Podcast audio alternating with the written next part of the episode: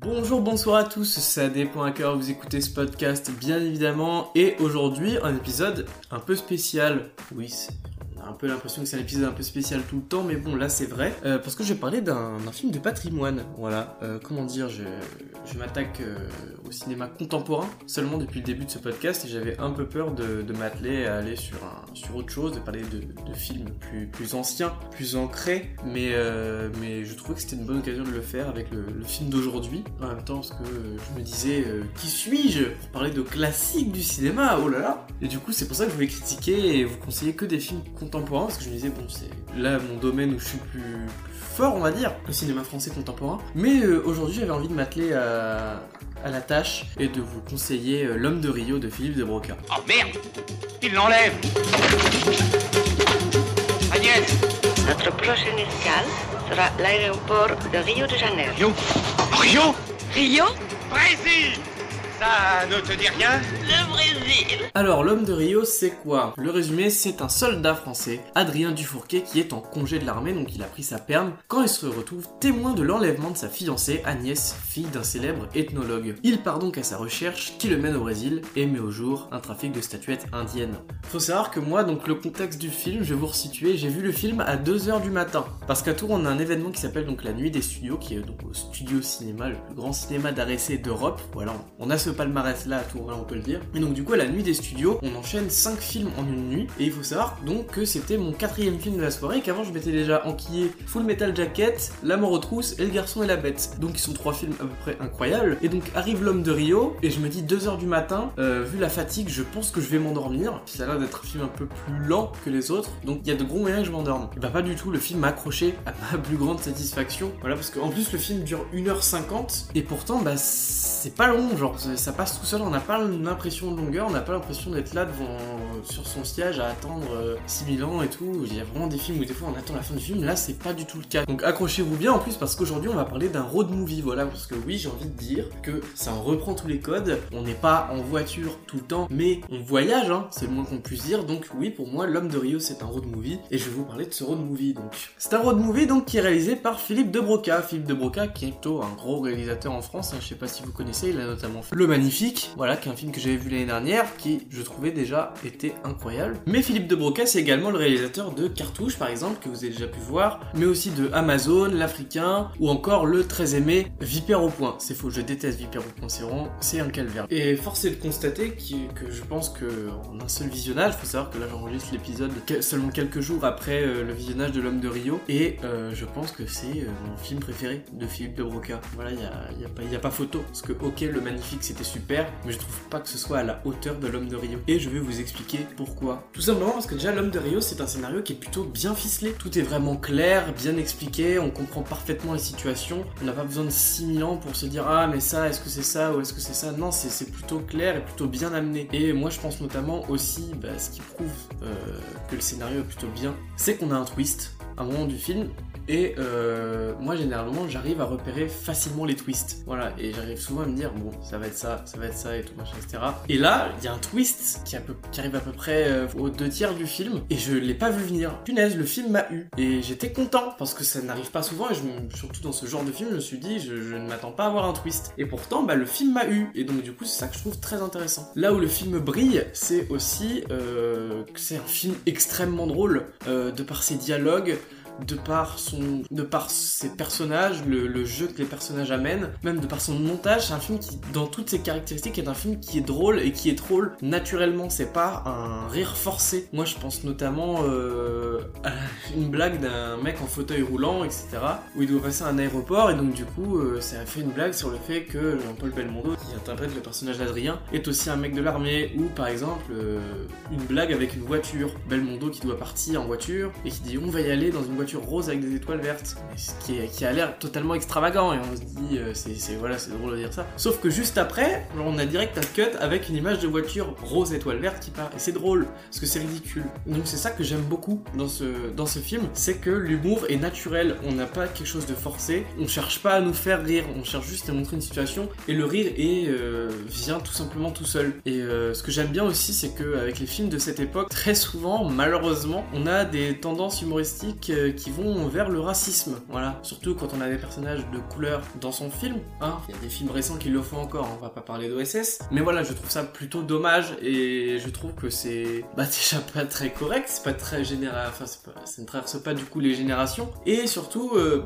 tacler sur la couleur de peau ou sur le physique, ça a toujours été euh, quelque chose de facile, on va dire. Et le film tombe pas du tout là-dedans, et ce qui est plutôt du coup très plaisant parce que bah, moi je m'attendais malheureusement à voir ce genre de, de vanne, surtout qu'on va à Rio, donc euh, le Brésil c'est euh, un pays où on a beaucoup de personnes qui sont typées, je me suis dit putain on va y avoir droit, et pas du tout, pas du tout, le film tombe jamais là-dedans, et c'est plutôt très agréable. L'humour est même présent dans les effets de montage, je veux dire par exemple, il y a un moment au début du film, c'est vraiment le tout début, on a un plan sur les vaches, d'ailleurs plan sur les vaches on comprend pas trop pourquoi, mais bref le film démarre comme ça, et on a un bruit strident de train qui vient couper le plan, et avec le, avec le train du coup qui arrive, et c'est plutôt drôle parce qu'on s'y attend pas en fait, et c'est c'est plutôt amusant, et on a plusieurs choses comme ça dans le film, donc même dans le montage, il y a de l'humour, et je trouve ça très fort. Et de toute façon, je vais vous dire que Rire par le ridicule, c'est tout l'art de Belmondo. Hein, voilà, c'est comme ça qu'il a forgé sa légende, qu'il a euh, construit sa carrière en quelque sorte, carrière qui a été très riche. Voilà, on va pas se le cacher, il nous a quitté récemment, donc si je peux lui rendre un petit hommage pour cet épisode, ça me fait plaisir.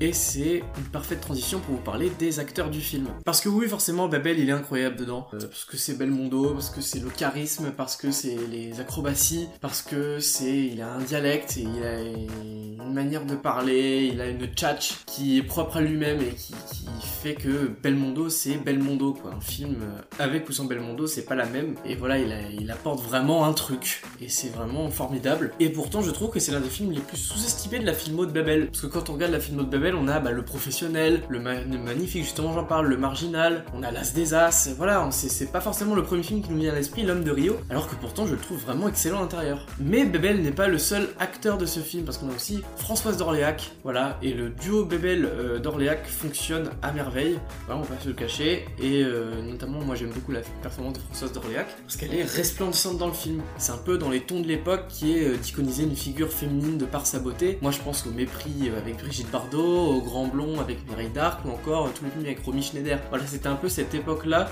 où on cherchait vraiment à iconiser la beauté de la femme, qu'on a eu notamment aussi dans le cinéma international avec les James Bond aussi, on peut en parler. Et là, encore une fois, bah, on adore Léac, mais elle n'est pas iconisée de la même manière. C'est-à-dire qu'on a vraiment une femme donc, qui, est vraiment très belle, très apprêtée, mais euh, qui est aussi un peu farouche dans son comportement, qui est un peu euh, je m'en foutiste, et euh, ça casse un peu les codes à ce niveau-là des, femmes de l'époque dans, dans le cinéma, et je trouve ça, pareil, très plaisant. Pour continuer sur les personnages, on a aussi le personnage du collectionneur français qui est interprété par Jean Servet et c'est pareil, lui il tient très bien la baraque. Je trouve qu'on a aussi une belle complicité avec le jeune brésilien que on suit dans le film qui arrive donc au tout début où Bebel arrive à, Rio. Donc euh, là pareil, il y a une scène très marrante où il se cire les chaussures, etc. Et c'est un petit bonhomme donc va qui va nous suivre pendant une bonne partie du film et je trouve que la complicité marche très bien avec Bebel parce qu'on n'a pas non plus la complicité est assez floue, c'est-à-dire que euh, on peut s'identifier de plusieurs manières, c'est-à-dire qu'on peut l'identifier bien évidemment à père-fils, mais on a l'impression aussi que c'est vraiment deux potes dans la manière qu'ils ont de se parler, qu'ils ont de se pavaner tous les deux. C'est assez drôle et je trouve que la complicité marche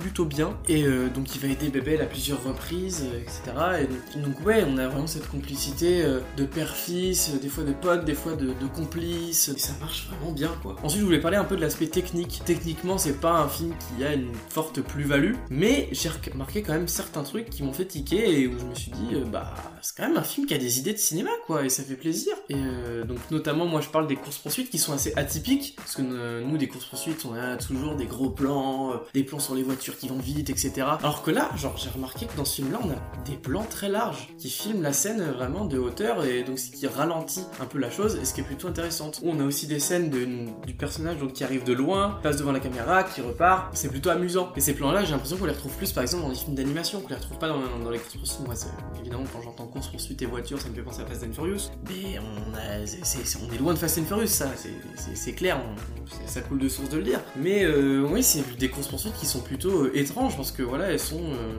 assez détachées quelque part des, enjeux des personnages avec ces plans larges, mais euh, ça amène un truc, ça amène une vraie, euh, honte. Je trouve que cette manière de filmer qui est assez différente, elle est plutôt positive. Moi, je voulais aussi parler d'un plan, par exemple, aussi qui m'a marqué.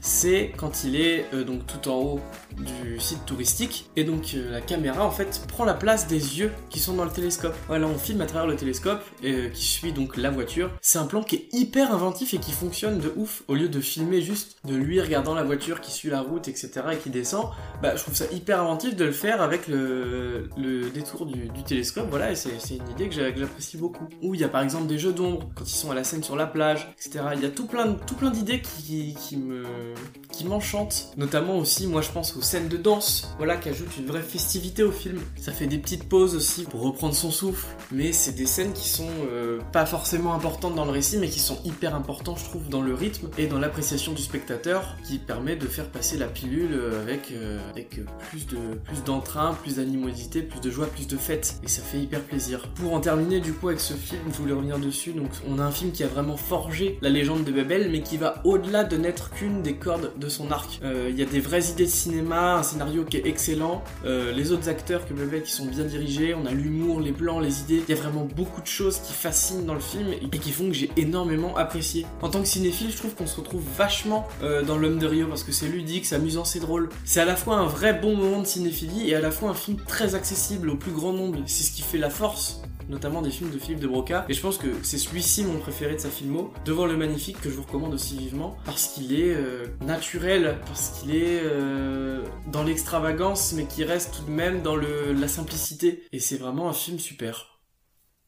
Merci à tous d'avoir écouté ce podcast. Voilà, je me lance un peu. J'avais un peu peur de parler d'un film de, de patrimoine, un film qui est plus ancien. Mais voilà, je me suis dit que l'homme de Rio, c'était l'occasion et j'espère que cette critique vous plaira. Vous pouvez me retrouver sur les réseaux sociaux TFC, EDLM, LFF. On vient de franchir la barre des 200 abonnés sur Instagram. Ça paraît peu, mais pour moi, ça veut dire beaucoup. Merci beaucoup à vous, encore une fois. J'espère pouvoir sortir un nouvel épisode dans pas longtemps. Ça, malheureusement, avec le calendrier euh, chargé qui se bouscule à chaque fois, je sais, pas trop quoi, euh, quoi vous dire, parce que surtout que j'ai des, des gros, gros, gros, gros, gros événements euh, à mon travail récemment, notamment bah, la nuit des studios que j'ai dû couvrir. Mais en tout cas, euh, j'essaie de faire euh, au mieux. En tout cas, j'espère aussi que le nouveau format que je vous propose sur Instagram avec euh, les mini avis sur les films que je vois vous plaît. Voilà, c'est un truc que, je voulais mettre en place depuis un bon bout de temps et je vois que ça vous convient à peu près euh, vis-à-vis des premiers retours que j'ai eu et donc ça m'a mis en joie. Merci beaucoup.